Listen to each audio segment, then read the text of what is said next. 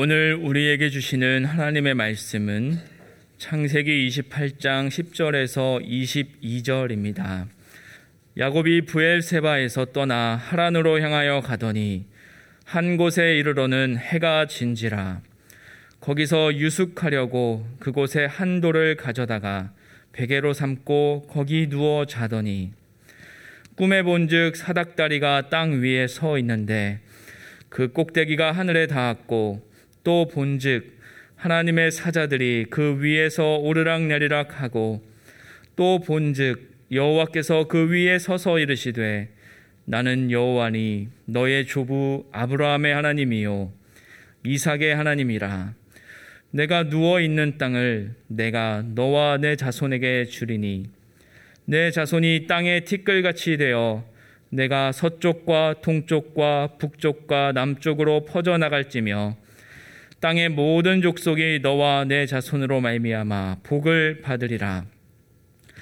내가 너와 함께 있어 내가 어디로 가든지 너를 지키며 너를 이끌어 이 땅으로 돌아오게 할지라. 내가 내게 허락한 것을 다 이루기까지 너를 떠나지 아니하리라 하신지라. 야곱이 잠이 깨어 이르되 여호와께서 과연 여기 계시거늘 내가 알지 못하였도다. 이에 두려워하여 이르되 두렵도다. 이곳이요 이것은 다름 아닌 하나님의 집이요 이는 하늘의 문이로다 하고 야곱이 아침에 일찍이 일어나 베개로 삼았던 돌을 가져다가 기둥으로 세우고 그 위에 기름을 붓고 그곳 이름을 베델이라 하였더라.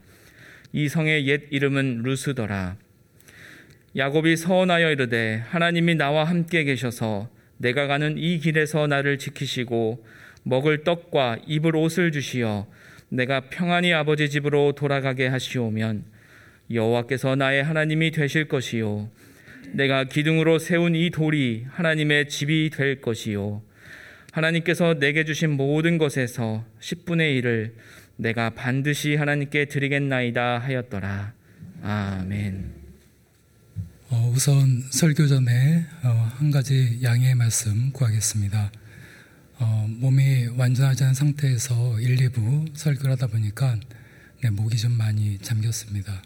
네, 교님들의 양해를 부탁드리겠습니다. 떠나는 사람보다 남는 사람이 몇 배나 더 외로워진다는 말이 있습니다.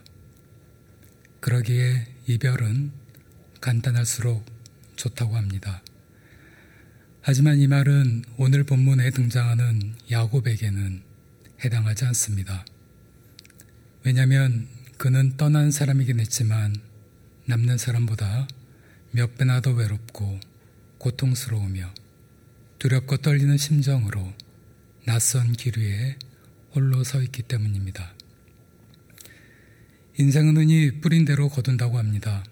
그 시기가 언제 오느냐의 문제이지 우리는 우리가 남긴 인생의 발자취에 대해 분명히 책임을 져야 하는 순간이 꼭 찾아옵니다. 갈라디아서 6장을 보면 사람이 무엇으로 심든지 그대로 거두리라.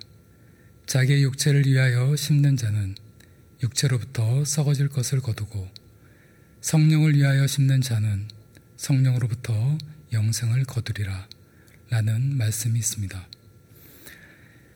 야곱 역시도 부엘세바에서 자신이 뿌린 삶의 흔적들로 인해 결국 도망자이자 망명자의 신세가 되고 말았습니다. 육의 욕심을 위해 심은 결과가 결국 지금껏 한 번도 걸어보지 못한 길을 걷게 된 것입니다. 그런 야곱의 처지를 잘 표현해주는 성경 말씀이 있습니다. 잠언 27장 8절입니다. 고향을 떠나 유리하는 사람은 보금자리를 떠나 떠도는 새와 같으니라. 야곱은 고향을 떠나 유리하는 한 마리의 작은 새가 되고 말았습니다. 자신을 죽이겠노라고 호언장담하는 형 에서를 피해서 사란 어머니 리브가 있는 고향 땅을 떠나 삼촌 라반이 있는 하란을 향해 가야만 했습니다. 그 길 위에서 야곱은 참으로 많은 생각을 했을 것입니다. 마음 한편으로는 모든 것을 처음으로 되돌릴 수만 있다면 지금이라도 당장 한 마리의 새처럼 훨훨 날아서 자신의 보금자리가 있는 고향 땅으로 돌아가고 싶었을 것입니다. 하지만 또 다른 마음 한편으로는 물은 이미 엎질러진 지 오래입니다. 현실은 녹록하지 않습니다. 분노에 찬 형의 얼굴이 떠오르고 성난 목소리가 귓가에 맴돌 때면 지금이라도 당장 훨훨 날아서 형의 발길이 영원히 닿지 않는 아주 먼 곳으로 사라져버리고 싶었을 것입니다. 그런 두 마음 가운데 야곱은 자신의 육체는 점점 고향 땅에서 멀어져 가고 있었지만 자신의 마음만큼은 여전히 고향 땅을 맴도는 아주 처량한 한 마리의 작은 새가 되었습니다. 그러던 중 야곱은 고향 땅에서 약 90km 떨어져 있는 루스라는 오늘 본문의 베델에 도착하게 됩니다. 그런데 자신의 뜻과는 상관없이 더 이상 앞을 향해 나아갈 수 없는 순간이 찾아오고 말았습니다. 바로 해가 졌기 때문입니다. 오늘 본문 11절입니다. 한 곳에 이르러는 해가 진지라 거기서 유숙하려고 그곳에 한 돌을 가져다가 베개로 삼고 거기 누워 자더니 우리 인생 가운데에도 나의 뜻과는 상관없이 모든 것이 막히고 차단되어서 고립무원의 상태에 놓일 때가 있습니다. 우리는 작년 1월 19일 국내에 코로나 확진자가 처음으로 발생한 이후에 지난 1년 4개월 동안 참으로 힘든 시간을 보내고 있습니다. 현재 전 세계적으로 백신이 보급되고는 있습니다만 아직 우리에게는 적지 않은 시간이 필요로 해 보입니다. 이런 상황 속에서 우리 교, 교우님들의 삶에도 참으로 많은 변화가 생기셨을 것입니다. 많이 지쳐 계실 것이고 많은 고통과 상실로 인해 힘든 하루하루를 보내고 계시는 분들이 많으실 것입니다. 물론 아무리 코로나 팬데믹 상황이랄지라도 특별한 어려움 없이 코로나 이전과 동일한 삶을 살고 계시는 교우님들도 분명히 계시리라 생각됩니다. 하지만 대다수의 교우님들은 그렇지 않은 상황에 놓여 계십니다. 전혀 예상치 못한 큰 어려움 속에서 힘든 나날을 보내며 긴 한숨을 내뱉는 것 외에는 우리가 할 수 있는 일은 아무것도 없는 절대적인 고독과 고통 속에 놓여 계신 분들이 참 많으십니다. 이대로 멈춰 서 있을 수 없는데 아직은 해야 할 일들이 많이 남아 있는데 비로소 새로운 일을 해보려고 어렵게 준비하고 있었는데 마치 우리 인생에도 해가 진 것처럼 모든 것이 캄캄한 어둠 속에 갇혀버리고 앞을 향해 단 한 걸음도 나아갈 수 없는 상황 속에서 광야에 홀로 자신만이 버려져 있는 것 같은 심정으로 힘겨운 시간들을 보내고 계시는 분들이 많으십니다. 그런데 이럴 때에는 우리가 할 수 있는 일이 그리 많지 않습니다. 뭔가 해볼 수 있으면 좋으련만 그렇지 못한 현실과 무기력한 우리 자신의 모습 속에서 더 큰 실망과 좌절에 빠지게 됩니다. 결국 우리가 할 수 있는 일이라고는 오늘 본문의 야곱처럼 돌 하나를 주워다가 머리밭에 두고 누워서 잠 못 이루는 긴 밤을 홀로 외로이 지새우며 아침을 기다리는 것 외에는 다른 특별한 방법이 없습니다. 하지만 잊지 마십시오. 어둠이 깊을수록 새벽은 우리 문 앞에 와 있습니다. 장세기 32장에서 야곱이 분이엘을 지날 때 해가 돋고 찬란한 태양빛이 그를 맞이해 준 것처럼 우리에게도 그 찬란한 태양은 반드시 떠오르게 되어 있습니다. 믿음의 세계도 마찬가지입니다. 믿음은 이것을 가리켜 기다림이라고 말합니다. 창세기 8장을 보면 노아는 홍수와 그치자 자신이 만든 방주의 창문을 열고 밖을 내다봅니다. 그리고 까마귀와 비둘기를 차례로 밖으로 날려보냅니다. 노아가 두 번째로 비둘기를 밖으로 날려보냈을 때 비둘기는 감람나무 새 잎사귀를 물고 방주로 돌아왔습니다. 그때 노아는 직감적으로 물이 줄어든 것을 알았습니다. 하지만 노아는 서두르지 않았습니다. 이후 7일이 용가하고 노아는 세 번째로 비둘기를 밖으로 내보냅니다. 그러자 이번에는 비둘기가 방주로 영영 돌아오지 않았습니다. 노아는 역시 직감적으로 알았습니다. 물이 말랐다는 사실을 말입니다. 이쯤 되면 보통의 사람이라면 얼른 방주 밖으로 나가려고 했을 것입니다. 하지만 이번에도 노아는 계속 기다렸습니다. 앞서지 않았고 조급하게 생각하지도 않았습니다. 자기 마음대로 추측하지도 않았고 불안해하지도 않았습니다. 그냥 방주 안에서 가만히 그리고 잠잠히 오직 여호와 하나님만을 기다렸습니다. 왜냐하면 노아는 하나님을 100% 온전히 신뢰하고 있었기 때문입니다.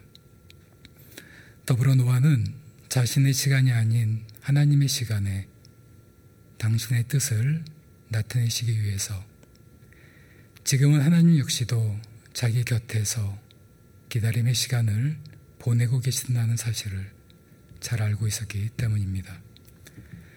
그러자 노아가 601살이 되는 해 둘째 달 스물일의 날에 드디어 하나님의 음성이 들려오기 시작합니다. 노아야, 이제는 방주에서 나가거라.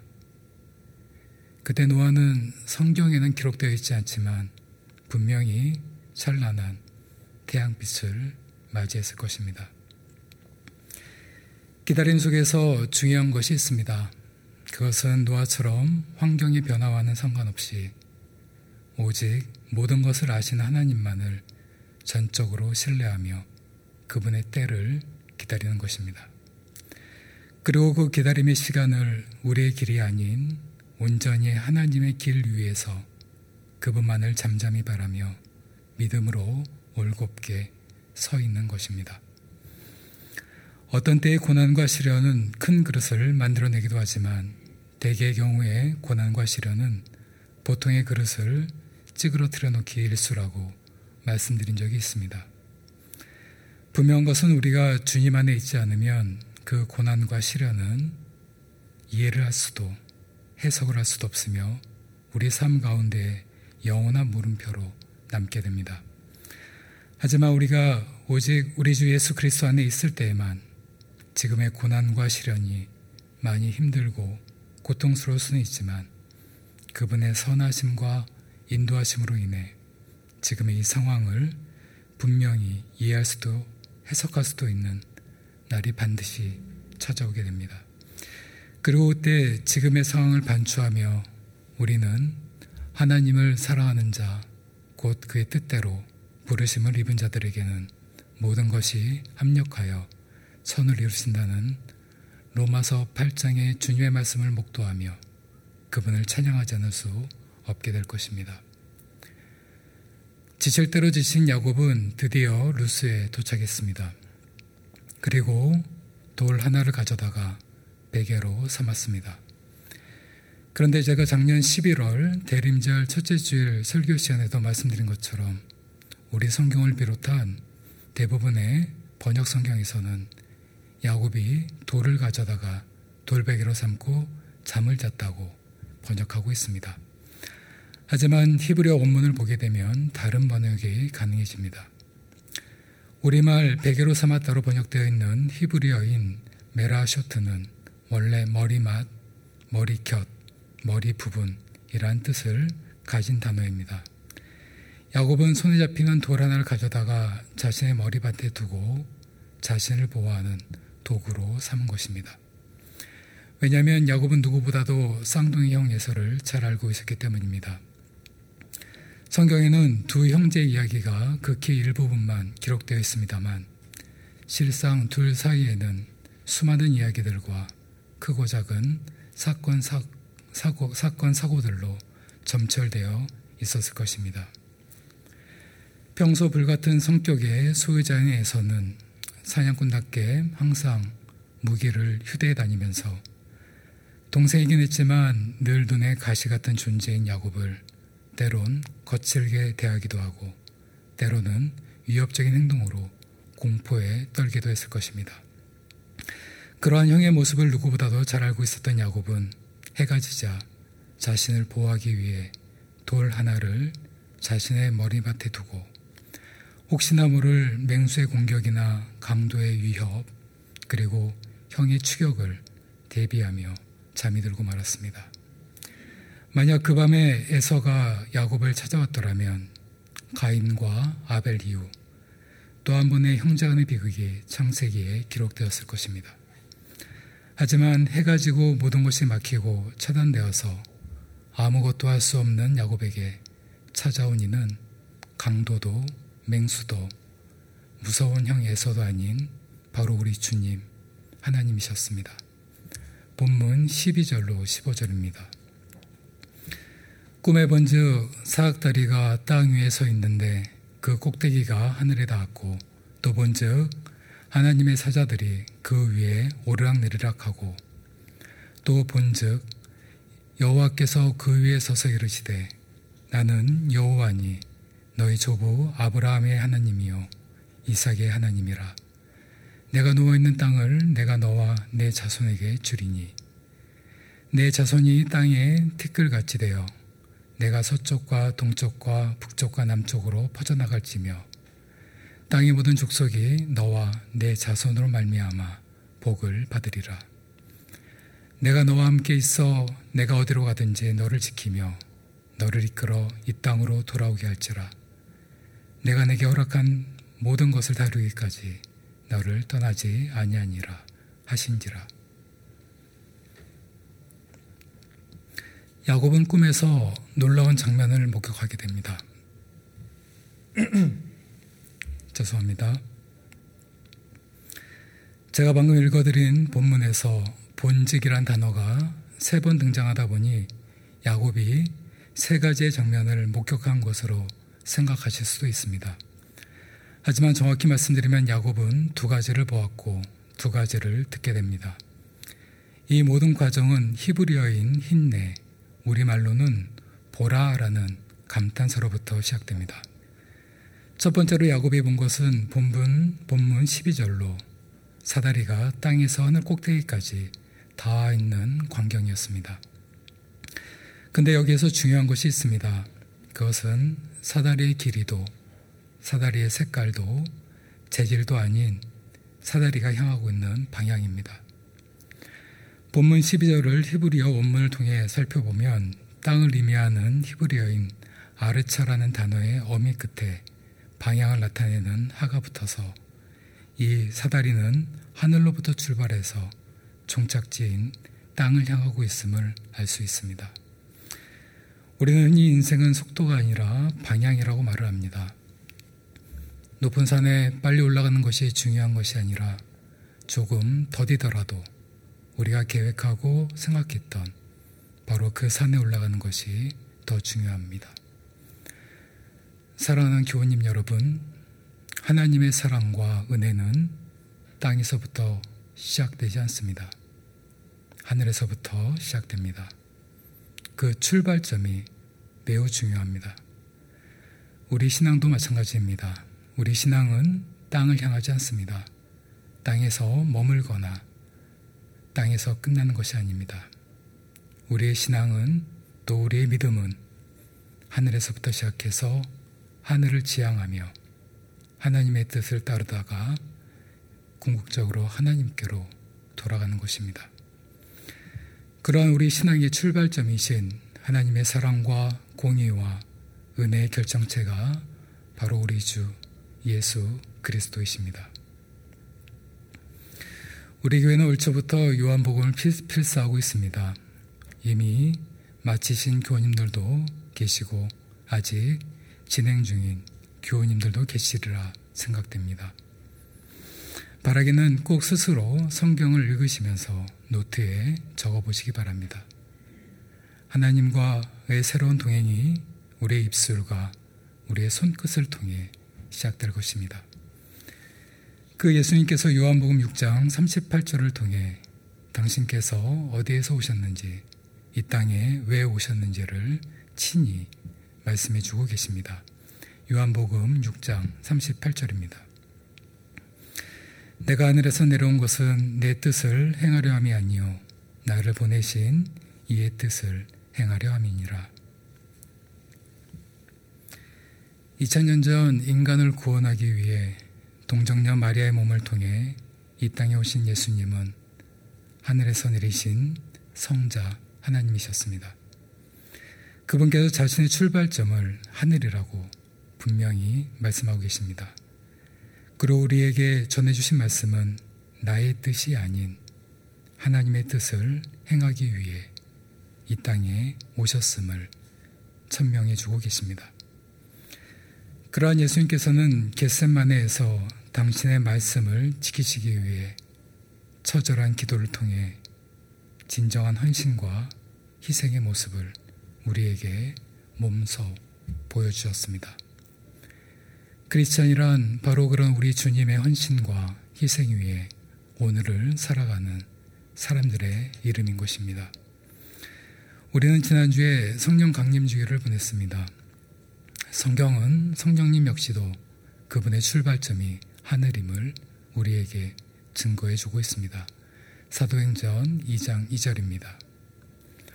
호련히 하늘로부터 급하고 강한 바람 같은 소리가 있어 그들이 앉은 온 집에 가득하며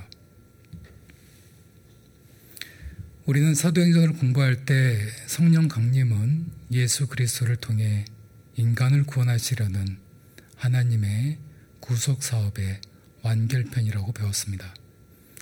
그 완결편을 이루시기 위해 오순절 성령님께서는 땅 아래에서 우리에게 오신 것이 아닙니다. 우리의 옆에서 찾아오신 것도 아닙니다.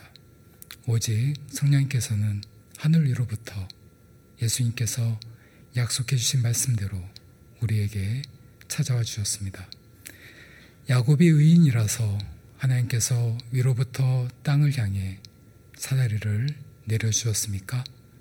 그렇지 않습니다. 야곱이 하나님의 마음에 합한 자라서 그분의 손길을 먼저 내밀어 그를 도와주었습니까? 그 또한 그렇지 않습니다. 야곱은 가장 가까워야 할 가족마저도 속인 사기꾼이요. 거짓말장이며 자기중심적인 생활 태도로 살아온 욕심장이요. 나이가 들었음에도 불구하고 엄마 품 안에서 노는 영적 미숙아였습니다. 그럼에도 불구하고 하나님께서는 야곱의 잘못을 묻지 않으셨습니다. 오히려 일방적인 하나님의 사랑과 돌보심을 그에게 보여주었습니다. 우리는 또 어떻습니까? 우리 모두가 하나님께서 보시기에 100% 그분만을 신뢰하는 믿음의 사람들이라서 성령 하나님을 보내셨습니까? 우리가 아무리 힘든 고난과 시련 속에 있음에도 끝까지 하나님만을 신뢰하며 하나님께서 원하시는 그 길 위에 서 있기 때문에 우리를 자녀 삼아 주신 것입니까? 그렇지 않습니다. 하나님께서 먼저 야곱에게 하늘로부터 사다리라는 은혜의 손길을 내려주신 것처럼 우리에게도 우리의 삶의 모습과는 상관없이 오직 하나님의 일방적인 은총으로 말미암아 예수님을 통해 구원의 사다리를 내려주신 것입니다. 이것은 전적인 하나님의 사랑의 표현이요 구원의 오묘하고도 섬세한 손길입니다. 야곱은 두 번째로 하나님의 사자들이 그 위를 내려오기도 하고 올라오기도 하는 장면을 목격하게 됩니다. 여기에서 우리말 사자라고 번역된 히브리어는 말라아키라는 단어로 본문에서 단수가 아닌 복수로 사용되고 있습니다. 결국 야곱은 하나님의 천사가 아닌 많은 무리의 천사들을 동시에 본 것으로 성경은 증거해 주고 있습니다. 이처럼 구약 성경에서 천사를 단수가 아닌 복수로 등장하는 경우는 오늘 본문을 포함해서 단 두 곳에서만 나타나는데 그 또한 야곱의 이야기에서입니다. 창세기 31장을 보면 야곱은 삼촌 라반과 평화 조약을 맺고 헤어진 후에 32장에서 가나안 땅으로 들어오게 됩니다. 이때 자신의 길이 아닌 하나님의 길을 걷기 시작한 야곱을 영접하기 위해 하나님의 진영, 곧 하나님의 군대가 나타납니다. 바로 이때 하나님의 천사가 단수가 아닌 복수로 등장하게 됩니다. 어찌되었던 야곱은 그의 삶과는 상관없이 하나님의 특별한 은혜를 입은 사람임이 틀림없습니다. 그런데 잊지 마십시오. 그 은혜가 지금은 우리에게 임해 있습니다. 야곱은 이어지는 본문 13절에서 힘내, 보라라는 감탄사와 함께 이번에는 하나님께서 그 위에 서서 말씀하시는 음성을 듣게 됩니다. 그리고 마지막으로 본문 15절에서 야곱은 우리 성경에는 기록되어 있지 않습니다만 역시 히브리어 원문을 보게 되면 힘내, 보라 라는 감탄사와 함께 또 한 번 하나님의 음성을 듣게 됩니다. 원문대로 15절을 번역하면 다음과 같습니다. 그리고 보라, 내가 너와 함께 할 것이고, 내가 가는 모든 곳에서 내가 너를 지킬 것이다. 그리고 내가 너를 이 땅으로 데려올 것이다. 왜냐하면 내가 말했던 것을 내가 이럴 때까지 내가 너를 떠나지 않을 것이기 때문이다. 라는 어마어마한 하나님의 약속이었습니다.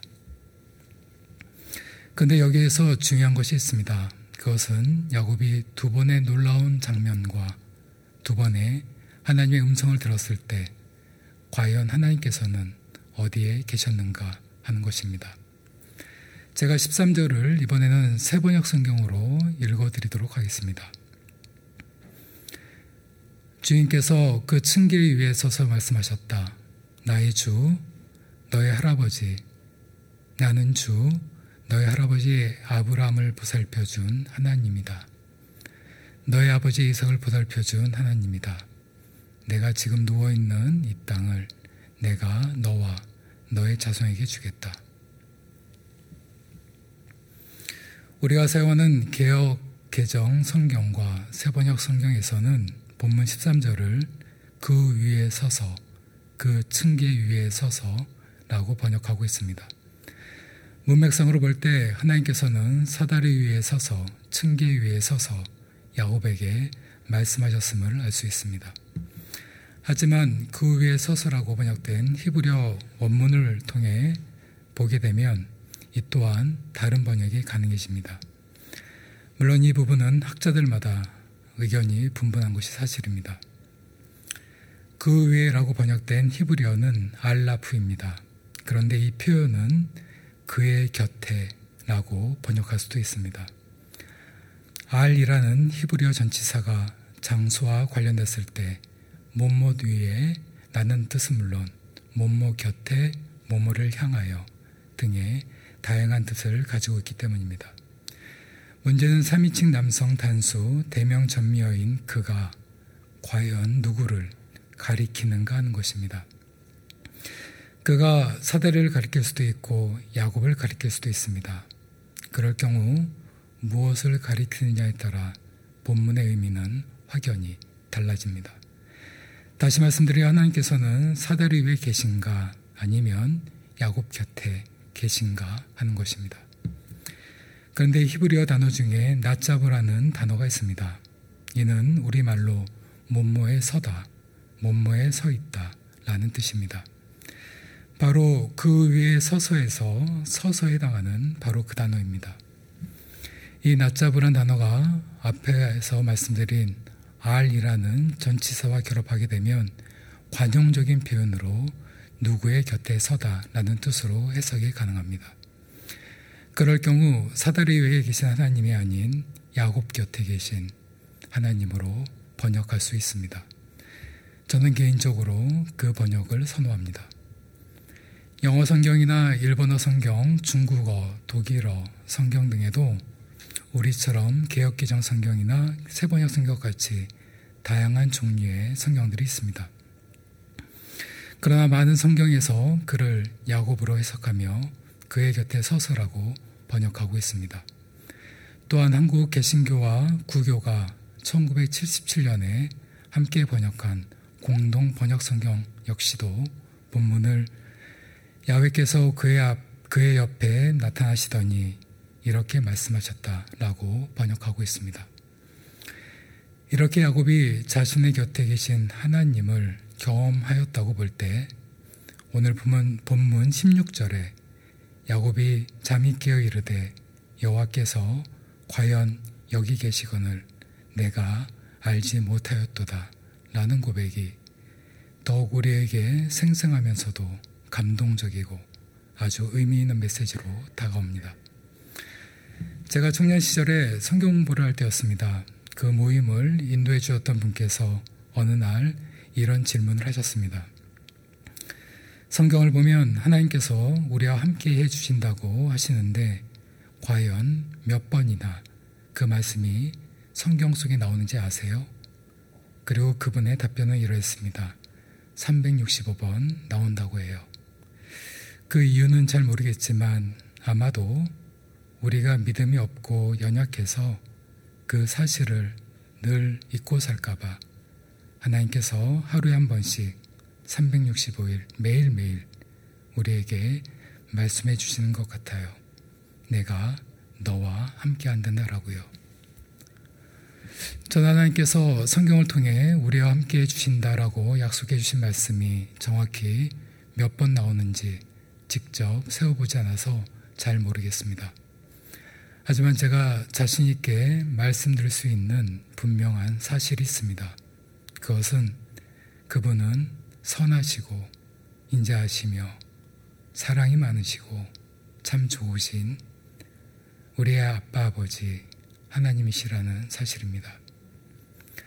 시편 18편의 다윗의 고백처럼 그분은 나 우리의 반석이시요 우리의 요새시요 우리를 건지시는 이시요 우리의 하나님이시요 우리가 그분 안에 피할 우리의 바위시요 우리의 방패시요 우리의 예 구원의 뿌리시요 우리의 산성이십니다. 또한 그분은 우리에게 영원한 생명을 허락하시기 위해 아들이신 예수님을 이 땅에 보내주시고 우리와 이어주는 소중한 다리로 삼아주신 사랑이 많으신 참 좋으신 하나님이십니다.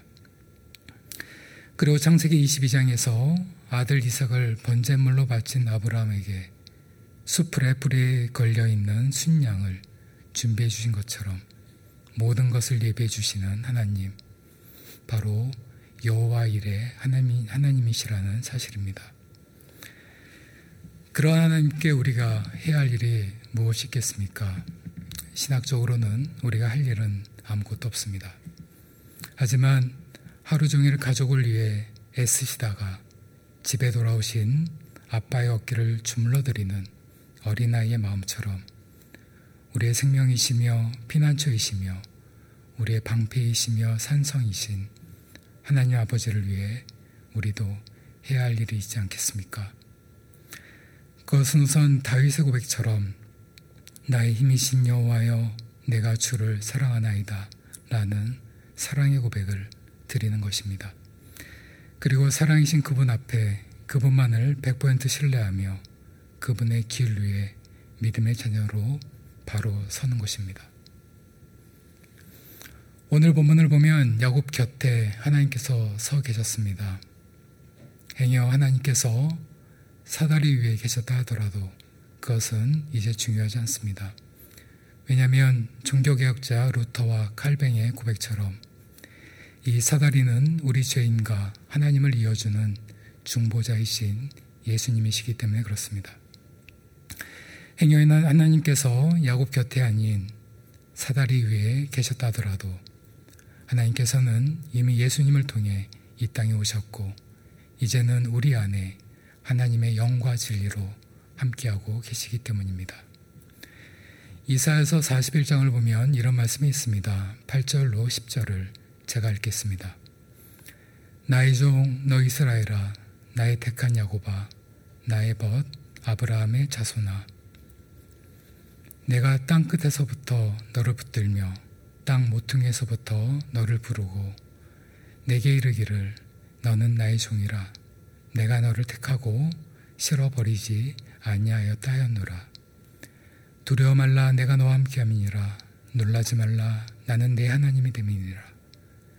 내가 너를 굳세게 하리라. 참으로 너를 도와주리라. 참으로 나의 의로운 오른손으로 너를 붙들리라. 하나님께서 야곱에게 그리고 아브라함의 영적 자손이 우리에게 현재 상황이 어렵고 모든 것이 막히고 긴 한숨을 내쉬는 것 외에는 우리가 할 수 있는 일이 아무것도 없다 할지라도 또한 야곱처럼 외롭고 쓸쓸하고 두려운 밤을 홀로 보내지 않으면 안 되는 상황에 놓였을지라도 우리에게 두려워하지 말라고 하십니다. 그리고 우리의 하나님이심을 말씀해 주고 계십니다. 그러한 하나님께서 이사야에게 이어지는 43장에서 또 이렇게 말씀하십니다.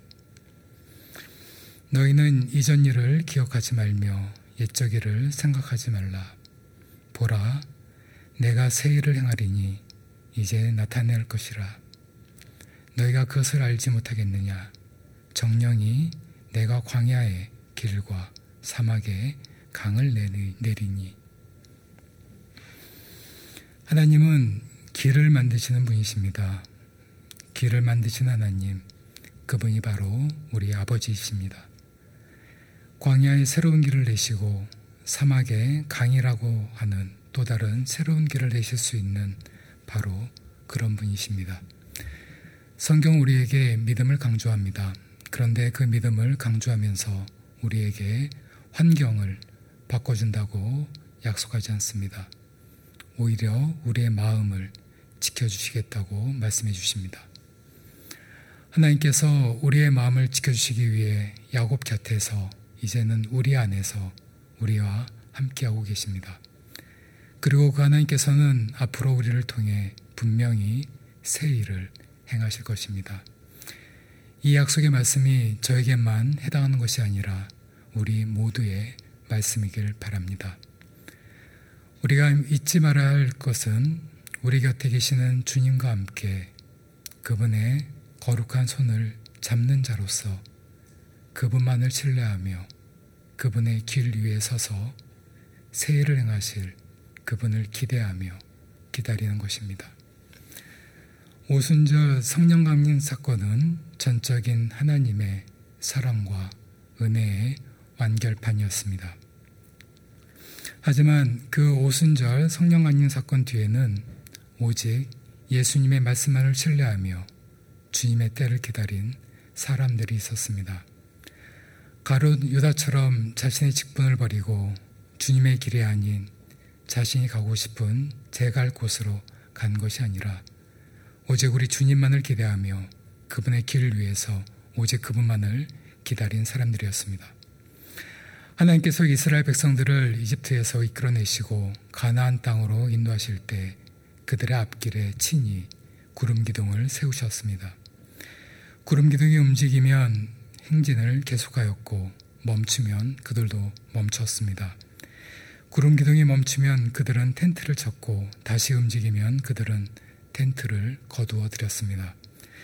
40년 동안의 광야에서의 그들의 삶이란 매 순간 하나님의 인도하심을 준비해야 하는 기다림의 삶이요 순종의 시간이었습니다. 코로나라는 어려운 상황 속에 우리는 오랫동안 오랜 시간 동안 갇혀 있었습니다. 하지만 머지않아 종식이 될 것입니다. 지금은 그때를 위해 텐트를 거두어 드리기 위한 준비를 해야 하는 시간입니다. 그리고 구름 기둥이 움직이며 새로운 길을 내시는 하나님만을 기대하며 그분과의 바른 관계를 맺으며 그때를 준비해야 합니다. 물론 많은 전문가들이 코로나 이후 예전의 삶으로는 돌아가기 어려울 것이라는 전망을 내놓고 있는 것처럼 분명히 우리의 삶은 이전과는 사뭇 다른 새로운 국면을 맞이하게 될 것입니다. 하지만 잊지 마십시오. 그 모든 상황 속에서도 우리의 모든 삶을 주장하시고 매 순간 구름 기둥으로 우리를 이끄시는 분은 바로 우리 하나님, 길을 만드시는 여호와 일의 하나님이십니다. 작년 9월에 복귀를 하기 전에 일이었습니다. 최종적으로 복귀를 해야 할지 사임을 해야 할지 결정을 해야 하는 날이 있었습니다. 그날 저는 저희 어머니의 고향인 시골 바닷가에 내려가 있었습니다. 그 아침에 거부할 수 없는 하나님의 인도하심이 있었다고 믿었기에 제 몸의 상태와는 관계없이 최종적으로 복귀하기로 결정을 하였습니다.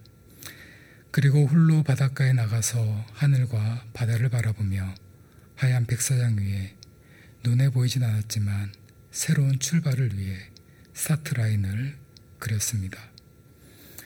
앞으로 어떤 일이 저를 기다리고 있을지 모르지만 늘 어떤 상황 속에서도 순종할 수 있는 믿음만 달라고 그간 하나님께 구하면서 살아왔기에 선하시고 인자하시며 사랑이 많으시고 참 좋으신 하나님께서 그리고 저의 모든 것을 아시는 그분께 지금의 상황을 온전히 맡기면서 제가 가야 할 길을 가기로 다짐했던 기억이 납니다. 신앙생활이란 우리가 하나님을 기다리는 것처럼 비춰질 수 있습니다. 하지만 그 본질은 하나님께서 우리를 기다리고 계시는 것입니다. 마치 성령님을 기다린 다락방의 사람들처럼 구름 기둥이 언제 움직일지 모를 언제 움직일지 바라보며 텐트를 접기 위해 깨어 준비했던 사람들처럼 하나님께서는 그분과의 새로운 출발을 위해 준비하는 믿음의 사람들을 지금도 찾고 계시고 기다리고 계십니다. 그런 사람들을 통해 하나님께서는 이 기다림이 우리 그리스도인의 종착점이 아니라 새로운 시작을 알리는 출발점임을 분명히 보여주실 것이요. 그런 사람들을 통해 하나님께서는 새로운 역사의 지평을 반드시 열어주실 것입니다. 예전에 제가 이스라엘에 간 적이 있었습니다. 갈릴리 해변가를 거닌 적이 있었습니다. 당시에 저는 심한 삶의 고난과 시련 속에 갇혀 있었습니다. 그런데 그때 요한복음 6장에서 큰 바람이 불고 이력 편주에 몸을 의지하며 위험에 처해 있던 제자들이 생각났습니다. 그리고 그들을 구하기 위해 어느 산에선가 기도하시다가 무리를 걸어오신 예수님이 떠올랐습니다. 저는 그 산이 어느 산인지 너무나 궁금해지기 시작했습니다. 왜냐하면 최소한 그 산을 향해 손을 흔들어 보고 싶었고 가능하다면 올라가 보고 싶었기 때문입니다. 그래서 가이드를 주신 현지 유학생 전도사님에게 물어보았습니다. 물론 알 수 있는 방법은 없었습니다. 하지만 이제는 괜찮습니다. 그 산이 어디에 있든지 손을 흔들어 보지 않아도 올라가 보지 않아도 저는 괜찮습니다. 왜냐하면 이제는 그분께서 영과 진리로 저와 함께 우리와 함께 해주고 계시기 때문입니다. 그런데 그 갈릴리 해변가에서 크리스찬 작가인 켄카이어의 글이 생각이 났습니다. 오늘 기도는 그분의 글을 일부 인용하면서 드리도록 하겠습니다. 기도 드리시겠습니다.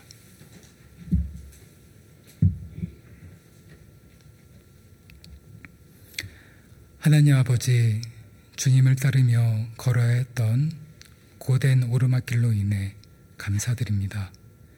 그 덕분에 저는 더 강해졌고 주님과 더 가까워졌습니다. 지금까지 걸어오며 만났던 모든 좋은 것들로 인해 감사드립니다. 그러나 솔직히 고백합니다. 그 길이 좀 더 쉬웠으면, 더 지름길이었으면, 더 경치 좋은 길이었으면 좋겠습니다. 어둡고 외롭고 눈물 나는 겟셋만의 동산은 지나지 않아도 됐으면 좋겠습니다.